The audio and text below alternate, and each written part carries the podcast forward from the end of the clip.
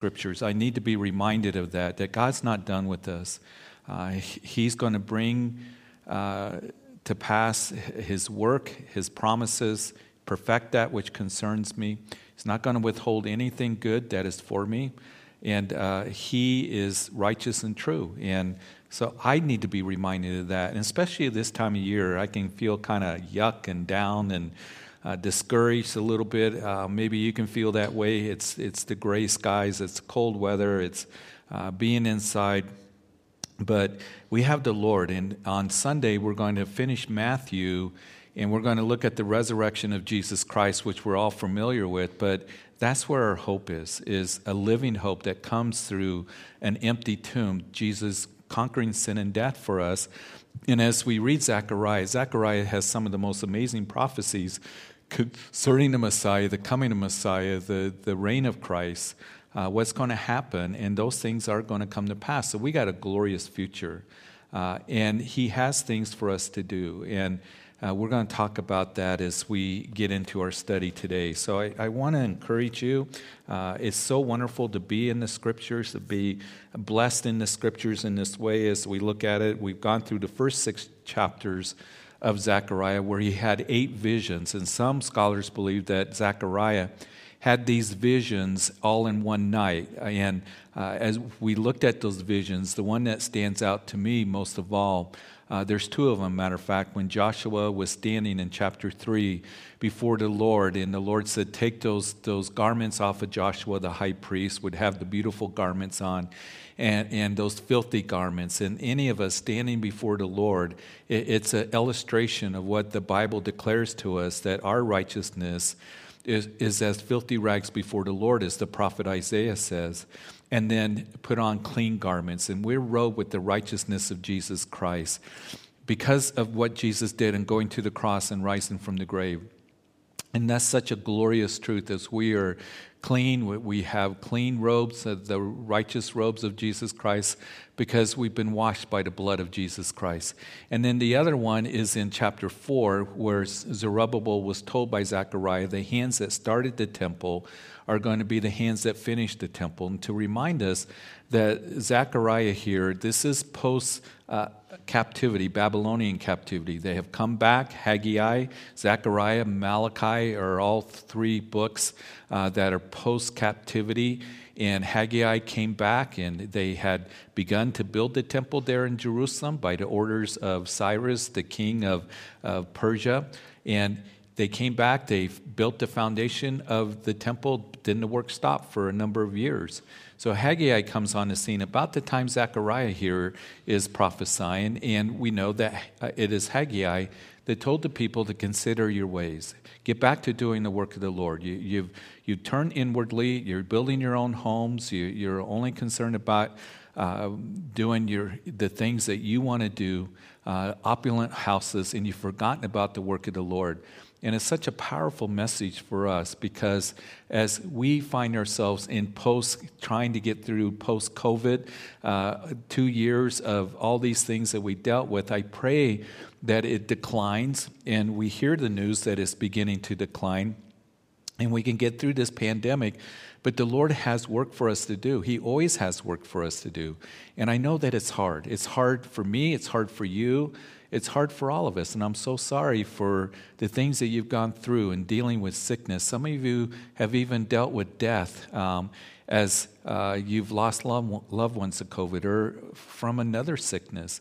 Uh, things have changed. The world is different. And uh, economically, perhaps uh, in other ways, w- with your job and with relationships and things like that. But the Lord has a plan. And the Lord is still calling us to do His work. And I pray that that's an encouragement to you uh, because He's got a glorious plan that's going to unfold. And we'll talk about some of that as we get into our text here. So, Father, we ask that you would just bless this time as we study Zechariah, who wrote these things down uh, 2,500 years ago. And they are for us. Uh, they are for us today. And uh, Lord, I thank you that we can look at these words and we can be encouraged, we can be blessed, and we can be instructed. So touch our hearts And Lord, stir our hearts. Uh, and it's in Jesus' name that we pray. Amen.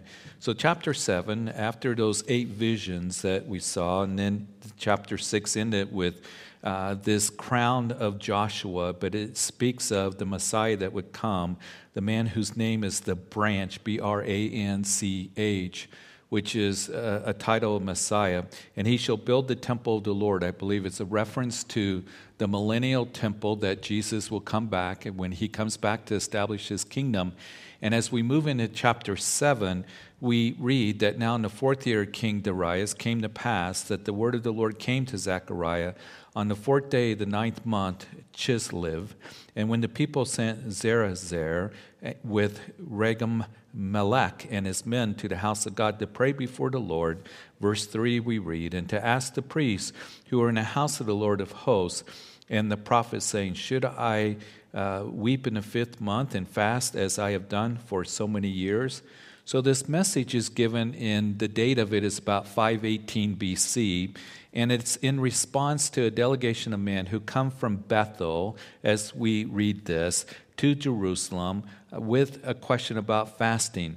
And this, at this point, the temple, the construction has continued after the instructions of Haggai.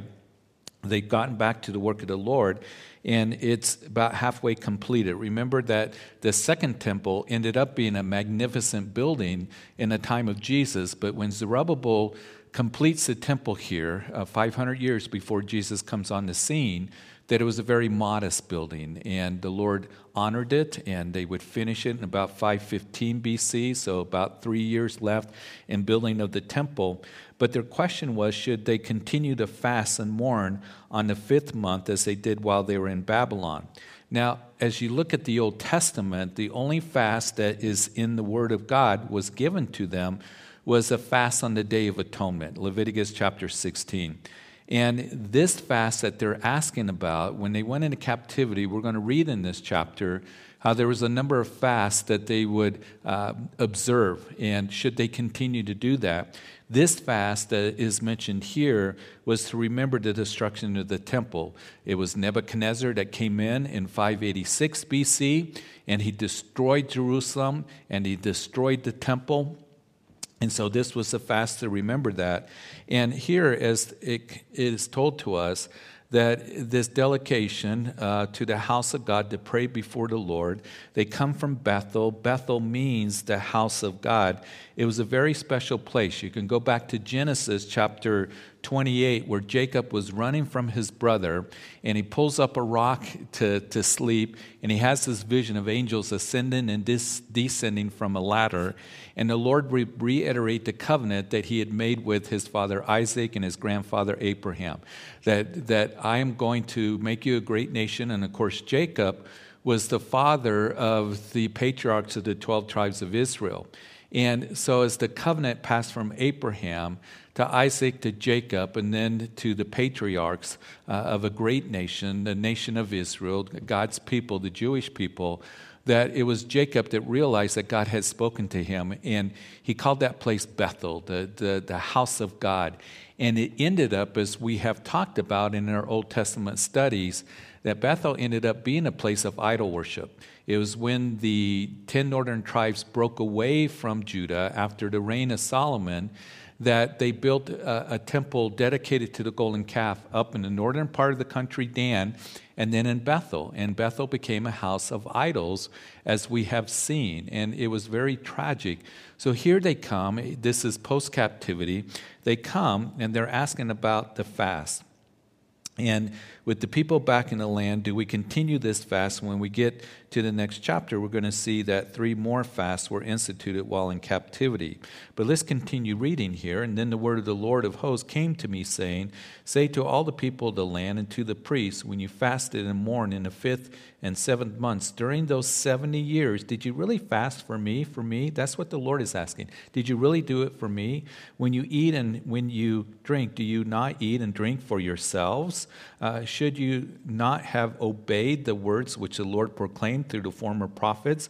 When Jerusalem and the cities around it were inhabited and prosperous, in the south and the lowlands were inhabited. So here the Lord, you know, given an answer through uh, Zechariah, And he speaks not only about the fast of the fifth of the month, but also on the seventh, which they did uh, in commemorating. Um, you know, the destruction of the temple, and then on the seventh of the month, the murder of Gedaliah. Now, who was Gedaliah? Gedaliah, if you recall back to our Jeremiah study, after the destruction of uh, Jerusalem, that we know that Gedaliah was set up as the governor. Uh, as the temple was destroyed, Jerusalem was destroyed, Jeremiah was in the land. You can read about that. And Gedaliah told the Jews that were remaining there, Jeremiah and some of the others, that just live in peace and everything will be okay. Some were left behind to work the land. And as uh, that was the instruction of Gedaliah, the new governor, then all of a sudden he was killed by Ishmael and 80 others. And it set off a, a series of events that would lead Jeremiah going to Egypt with them uh, as they would flee, and uh, when they were told by the Lord not to do that, not to flee, stay there in Judah, you'll live in peace, everything will be okay but they ended up fleeing. They ended up uh, under the wrath of Nebuchadnezzar and being destroyed uh, as those who fled to Egypt. They thought they would be safe. There are times when we feel like that we should flee to Egypt. When the Lord says, No, I want you to trust me. I want you to stay where you are, and, and I want you to be established in my word, and I want you to rest in my promises, but we'll flee to the world. And we think that's the best option and that's what they did as you read those chapters there uh, in the book of jeremiah chapter 41 and it ends up just uh, the consequences can be very dire and very serious um, and that's what happened. So here they used to commemorate that and they're being rebuked here really by the Lord because the Lord, He knew their hearts. And He says, When you were fasting, were you really fasting for me? Uh, when you were drinking, weren't, weren't you just drinking it for yourselves? You're doing these things for yourself. You, you have activity, religious activity, but you're not really seeking me. And what can happen is, is that we can have religious activity but we leave the Lord out of it. Uh, we can do that with even coming to church. I'll come to church because my spouse is bugging me to come to church, and that'll keep her happy or him happy and, and for the rest of the week. But there's activity, but there's not a heart towards the Lord. And I pray that every day when we pray, when we seek Him, um, when we come to church and when we gather with believers, that we do it because we have a devotion to the Lord. And we don't want to mistake that thinking that the activity that we do, fasting or going to church or you know whatever it might be, uh, is that in and of itself is going to please God. We might feel better, but are we doing it for ourselves? Are we doing it for the Lord? Or are we just going through, you know, the motions and it's really meaningless to the Lord? So when we fast, for example, we are to deny the flesh. So what? so we can focus on Him and we can seek Him. We don't have the, the, the flesh that is uh, involved in, in hearing from the Lord. I'm fasting, Lord, because I want to draw close to you. I'm not just fasting just to fast and, and do some religious activity. So the Lord's calling them really to examine their hearts and let's continue looking at this because it's such an important word for us. In verse 8, then the word of the Lord came to Zechariah, saying, Thus says the Lord of hosts, execute true justice, show mercy and compassion, everyone to his brother. Do not oppress the widow or the fatherless, the alien or the poor. Let none of you plan evil in his heart against his brother. So, you don't want to do what your fathers did before in disobedience. It's interesting here, the warning that the Lord is giving. Now, you remember as we went through those books, Ezekiel and Jeremiah and Isaiah, that they would tell the condition of the nation, both the house of Israel and the house of Judah, and they would be indicted because they were ripping people off. They didn't care about the widow. They, there was violence in the land. Uh, they were taking people's inheritance. There was a lot that was wrong uh, that was going on in the land. And the, the, Lord says, Don't do what your fathers did. Um, when your relationship with God is not right, you will not treat others the way that you should treat others. And that is true today. Uh, the way for us to treat others right uh, before the Lord is for our relationship to be right with the Lord. And as our relationship was right with the Lord, then we're going to take on the commandment of that we are to love others And that's the great commandment that we have of the Lord. Jesus said to his disciples right before he was crucified that they will know that you're my disciples for your love for one another uh, to love others and to care for others in need uh, the, the widow, the fatherless, the poor, the alien. And we need to remember that. Don't have evil plans against your brother, ripping your brothers off like your fathers did.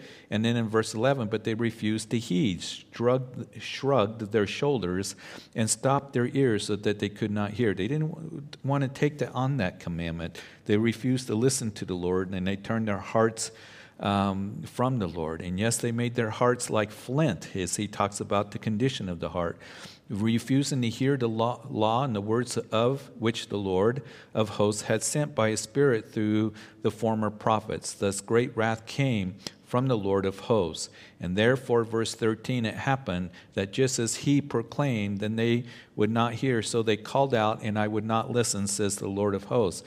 But I scattered them with a whirlwind among all the nations which they had not known, and thus the land became desolate after them, so that no one passed through or returned, for they made the pleasant land desolate. So as we finish the chapter here, they ended up going off into captivity. There were serious consequences. But here's the thing to remember that the Lord is telling them it's better to obey than to just go through the religious activity and go through the fasting and all of that. You might recall in 1 Samuel chapter 15 when it was Saul the king that was told by Samuel the prophet, the Lord says, Go and destroy all the Amalekites. And it was Saul that, that went and he destroyed most of the uh, Amalekites, but he brings back Agag, the king of the Amalekites, and he brings back the best of the sheep and the oxen. The Lord told him, Destroy all the Amalekites, all their oxen, sheep, everything. Nothing is to be left. But Saul didn't do it, and he comes back. There's a great celebration. He had stopped at Mount Carmel to set up an image and a, a kind of a, a memorial for himself to honor himself. I'm such a great king and all of this. And he comes back, and Samuel said, You didn't obey. Uh, as Saul came back and celebrating, bringing back Agag and the best of the sheep and the oxen. And he said, I performed all that the Lord told me to perform. And Samuel said, Really? Then who's this guy, Agag? And why do I hear the sound of sheep bawling in my ears? You did not obey. And he goes on and he says to Saul that it's better to obey than to sacrifice. And the kingdom has been taken from you, Saul, and is going to be given to another. And of course, the next chapter you see that it was Samuel that would go to the house of Jesse to anoint David as the new king, as David had a heart after God.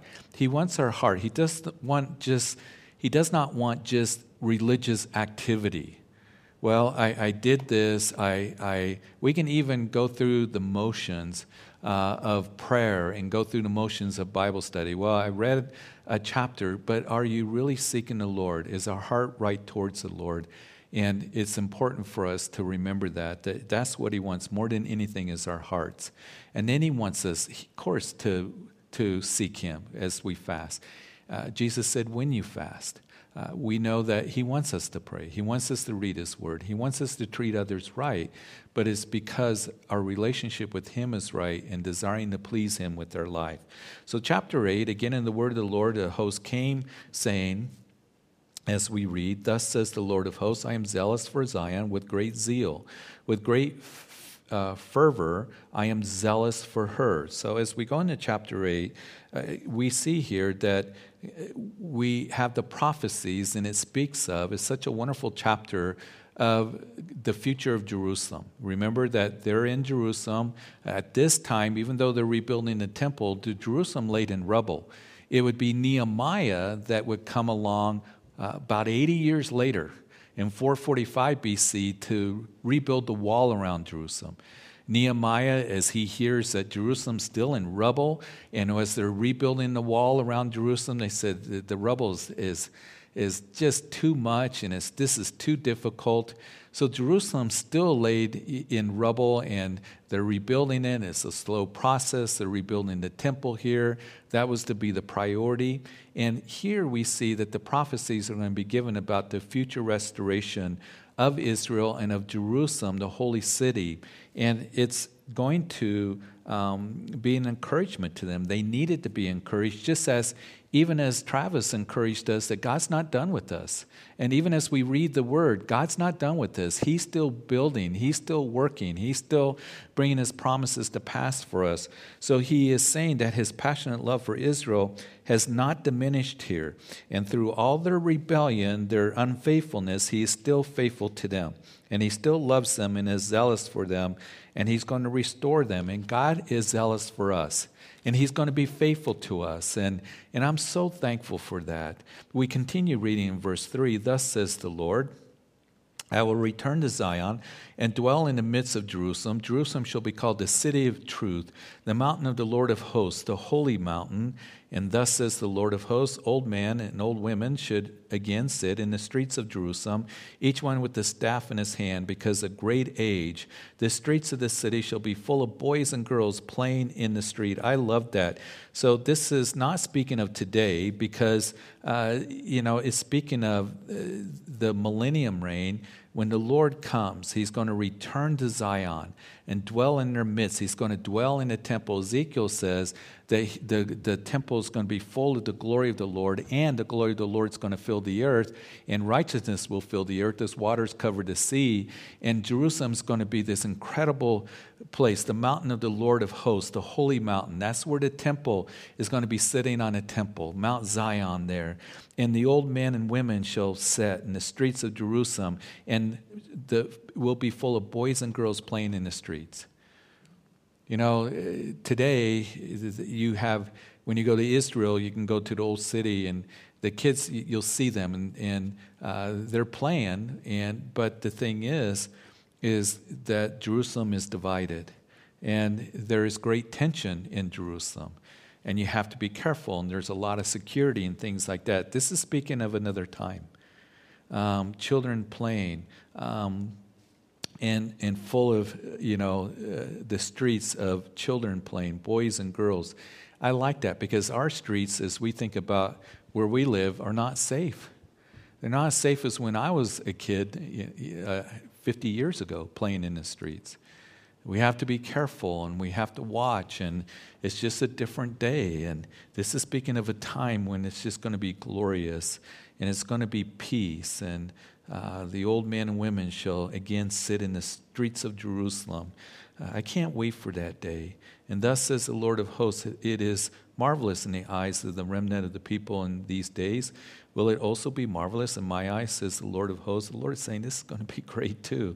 It's marvelous in your eyes, it's marvelous in my eyes. It brings delight to the Lord that He's going to establish His kingdom and bring peace.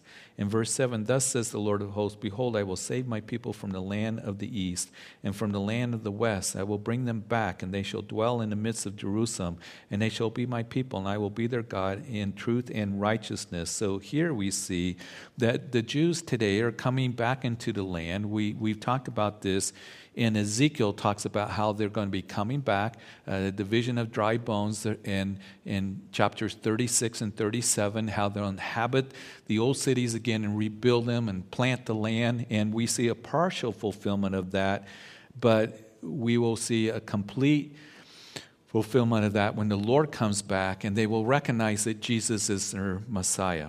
And it's just a glorious thing that is being talked about here. They shall dwell in the midst of Jerusalem. They shall be my people. And the Lord is saying, I will bring this to pass. And I will be their God in truth and righteousness. Now, right now, that's not the case. But times when it come, when uh, the restoration of Israel is going to happen and their eyes will be opened, Jesus himself said that as he wept over Jerusalem in his final days before he's crucified, that, oh, Jerusalem, Jerusalem, how I, I long to gather you as uh, a mother hen gathers her chicks under her wings, but you were not willing to come. The ones who killed us and stoned the prophets, and, and you were not willing to come. And you will not see me again until you say, Blessed is he who comes in the name of the Lord. Right, right now, your house is left to you desolate. And the time's going to come as they'll cry out to the Lord. And Paul says, In that day, in Romans chapter 11, they shall be saved. And Zechariah is going to speak about that time as the city falls into half of it into captivity and it looks like they're going down. And then the Lord's going to come and rescue them at the end of the tribulation period. So it's a glorious thing that we see here, and it will be a marvelous thing in the eyes of the people of the Lord. It's a marvelous thing when the Lord works in our lives, isn't it? And know that He's working. So some had come back from Babylon. And there's going to be a great gathering, though, as they would come back from the captivity. Some have come back from uh, being out of the land for 2,000 years uh, after the destruction of the Second Temple in 70 AD. But this is going to be a fulfillment, is when they will come back when the Lord comes back. Thus says the Lord of hosts in verse 9 Let your hands be strong, you who have been hearing in these days these words by the mouth of the prophets who spoke in the day the foundation was laid for the house of the Lord of hosts, that the temple might be built. So God is encouraging his people not to lose hope. Continue with the building of the temple, doing the work of the Lord. We shouldn't lose hope in discouraging times, but continue with him. And it has been discouraging times in, in different ways. We see what's going on around us. You know, you wake up like this mor- morning when you wake up, you see the tensions that are being talked about with, with Russia and Ukraine and Russia, possible invasion. You hear about now that China is threatening Taiwan, that some believe that China sometime this year is going to invade Taiwan after the Olympics that starts uh, tomorrow, I believe. Uh, there is uh, tension in the Middle East, economic tension. There's all this upheaval, the pandemic we're still dealing with, all these things that we see around us, but we can't lose hope. And no pandemic or war or persecution that's happening is going to stop the gospel from going forth. And God is still building the temple. He's, he's growing you and me because we are the temple of God. But listen, He's still building a temple right now. It's a living temple, as Peter would write in 1 Peter chapter 2. We're living stones being put together. It's greater than any building that was, you know, constructed. The first temple, Solomon's temple, the second temple, Zerubbabel's temple. Uh, it, it's a living temple for 2,000 years. And the Lord has a work for us to do, in, even in discouraging times, to continue doing that work. And I have to be encouraged in that. And, and I want to encourage you in that. Let's keep moving forward. Let's do the work of the Lord. Let's consider our ways. Let's not quit. Let's not just pull back. Let's not just uh, put it in cruise control. But Lord, you have a work for us to do. You have a work for me to do in building the temple and building the kingdom of God. And He has something for all of us to do. And for before these days, verse 10, there was no wages for men, nor any hire for beasts. There was no peace from the enemy for whoever went out or came in. For I set all men, everyone against his neighbor. As we read this, um, we know that they were going through a hard time and they had stopped uh, doing the work of the Lord, but now they're getting back to it. But now I will treat of the remnant of this people as of former days, says the Lord of hosts, verse 11. For the seed shall be prosperous, and the vine shall give its fruit. The ground shall give her increase, and the heavens shall give their dew. I will cause the remnant of this people to possess all these. And it shall come to pass that just as you were a curse among the nations, O house of Judah and house of Israel, so I will save you, and you shall be a blessing. Do not fear, let your hands be strong. So he's going to bring all his people back. And God is saying that I'll be true to my word that I told you, um, and it will be a blessing. There will be a time of prosperity. And that's the thing. He says, I will save you and you will be a blessing. Don't fear. Let your hands be strong. It's going to happen. And we can trust in the Lord's promises. And we can trust that the promise that He's given Israel and to Judah that I'll bring you back into the land. I'm going to restore you once again. That's why I don't buy into the replacement theology or God is through with Israel. Paul puts that to rest in the book of Romans. He says, Has God cast away his people? He says, Certainly not. And he talks about the future that, uh, that God has for them. And all these chapters and verses that we have in the Old Testament that we've seen in Isaiah and Jeremiah and Ezekiel and you also, we're going to see that in Daniel when we start Daniel in a couple weeks. All these promises, Zechariah and the minor prophets that we have seen, are going to come to pass. They're going to come to pass, just as God said, and we can know that as well. Notice in verse 16 that we are we are to speak the truth. Speak each man the truth to his neighbor. Don't think evil in your heart against your neighbor. Remember that uh, they were again uh, how he earlier in chapter seven uh, was speaking to them about don't oppress the widow, the fatherless, the alien, the poor. Uh, you are to treat others in a righteous way, in a good way that is pleasing to the Lord.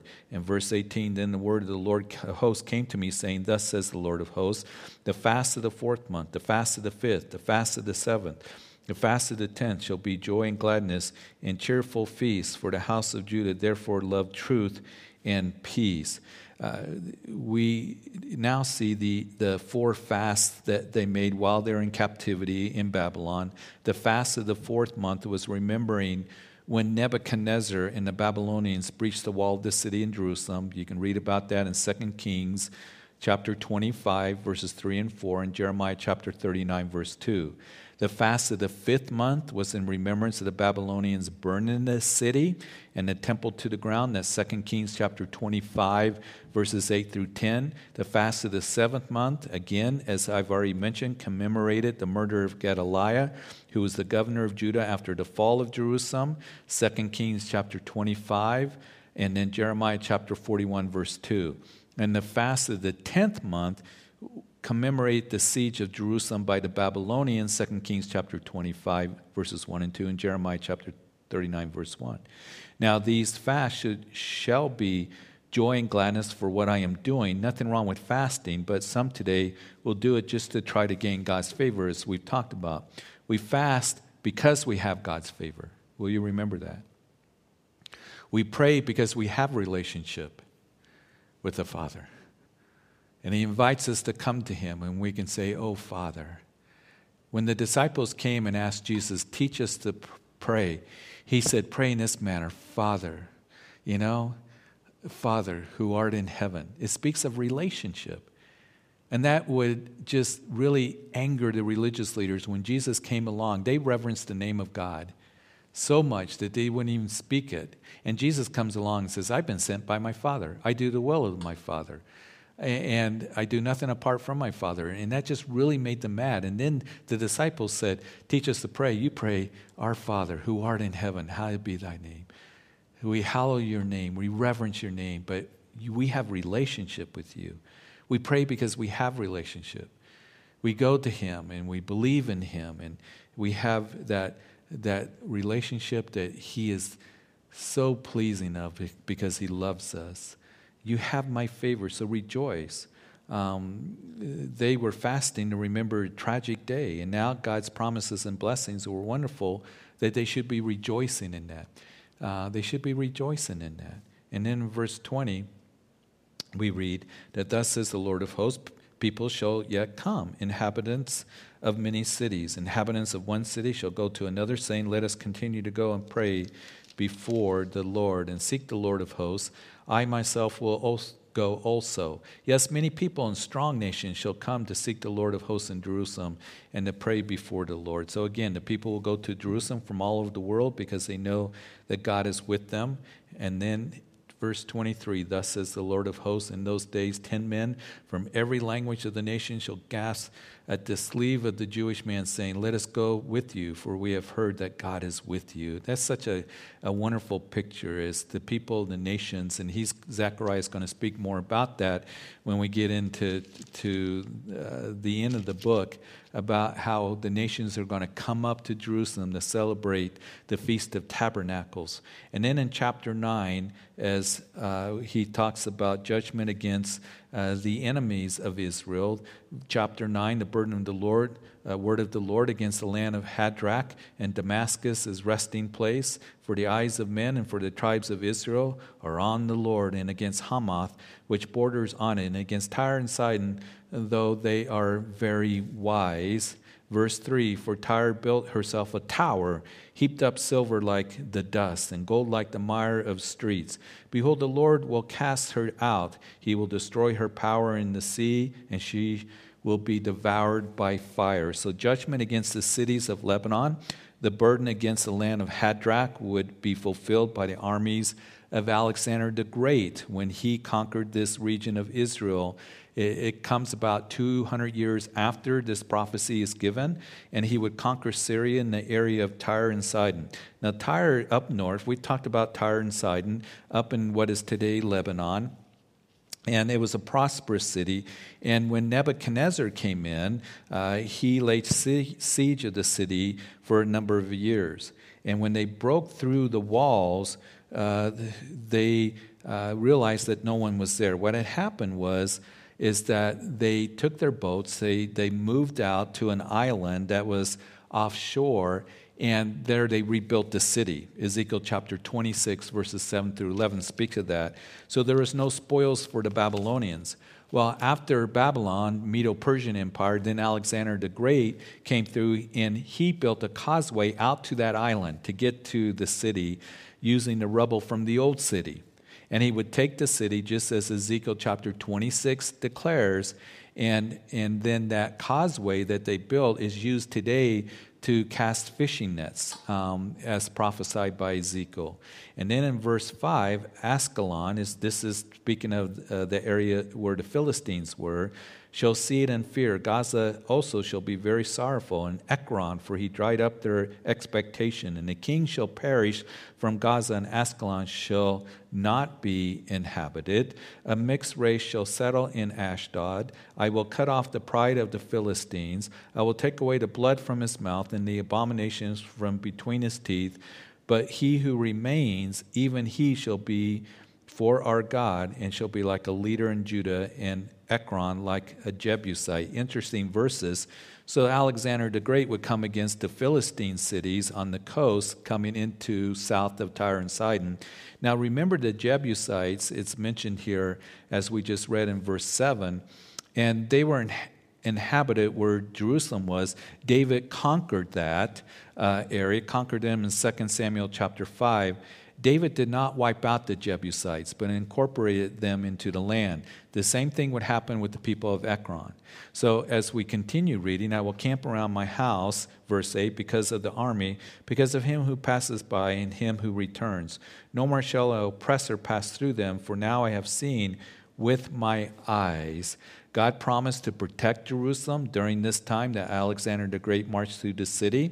Um, and the city, the temple, would not be destroyed. Matter of fact, Josephus records that the high priest came out to meet Alexander the Great and said, "Hey, that you've been prophesied." Showed him the the uh, you know book of Daniel, and and uh, it, God spoke that you would come through, and so He spared the city.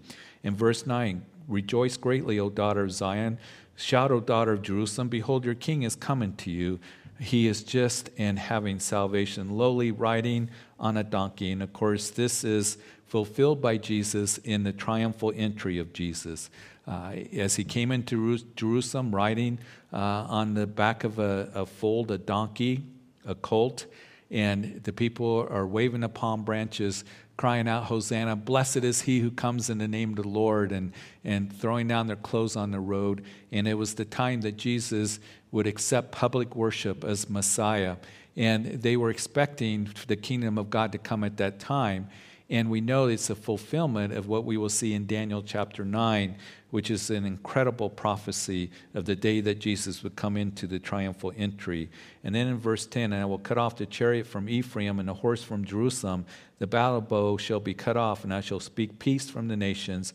His dominion shall be from sea to sea and from the river to the ends of the earth. And so the Prince of Peace is going to bring lasting peace. Listen, there's going to be no peace in this world until the Prince of Peace comes. And we can applaud those who are trying to make peace and peace treaties. We pray for peace, but there is not going to be any peace until Jesus Christ, the Prince of Peace, comes back to rule and reign. And in that, Zechariah speaks how God will save his people, verse 11. As for you also, because of the blood of your covenant, I will set your prisoners free from the waterless pit. Remember, Jeremiah was thrown into the pit. Remember from the stronghold, you prisoners of hope.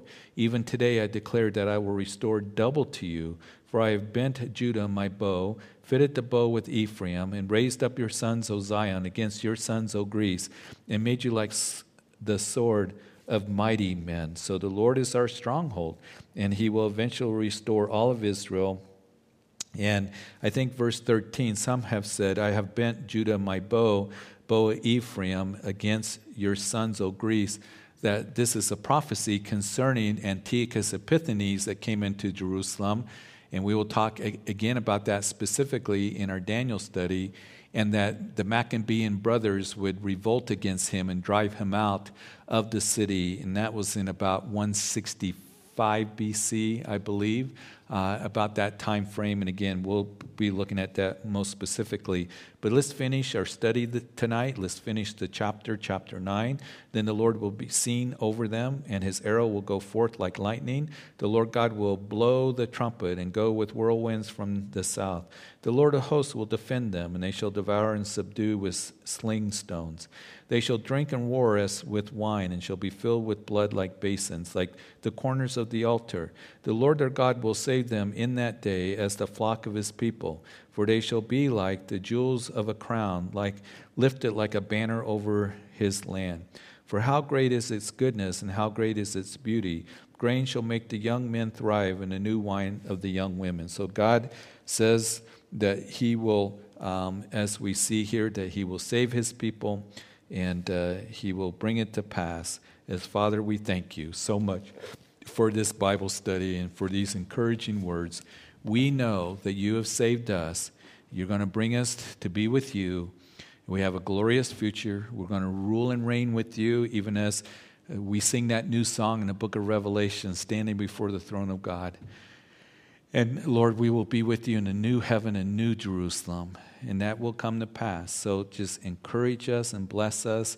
There's still a temple that is being built, that is the church, and living stones that are being brought together. So we want to be a part of that work, even in discouraging times when it feels like the rubble's all around us of what we see going on in, in our nation, in our own personal lives, and it can be overwhelming and it can be hard, and we can be troubled in our hearts but we can know that you're going to be faithful. So, Lord, just help us to keep our focus on you and rest in your promises and knowing that you are faithful.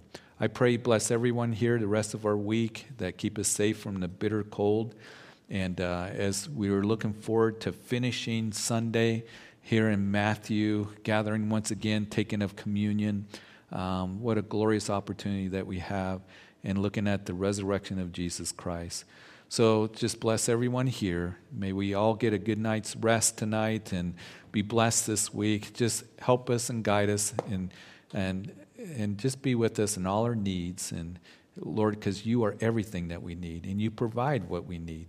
So we can look to you in every way and every day. And it's in Jesus' name that we pray. Amen. Hey, God bless you. Hope to see you on Sunday.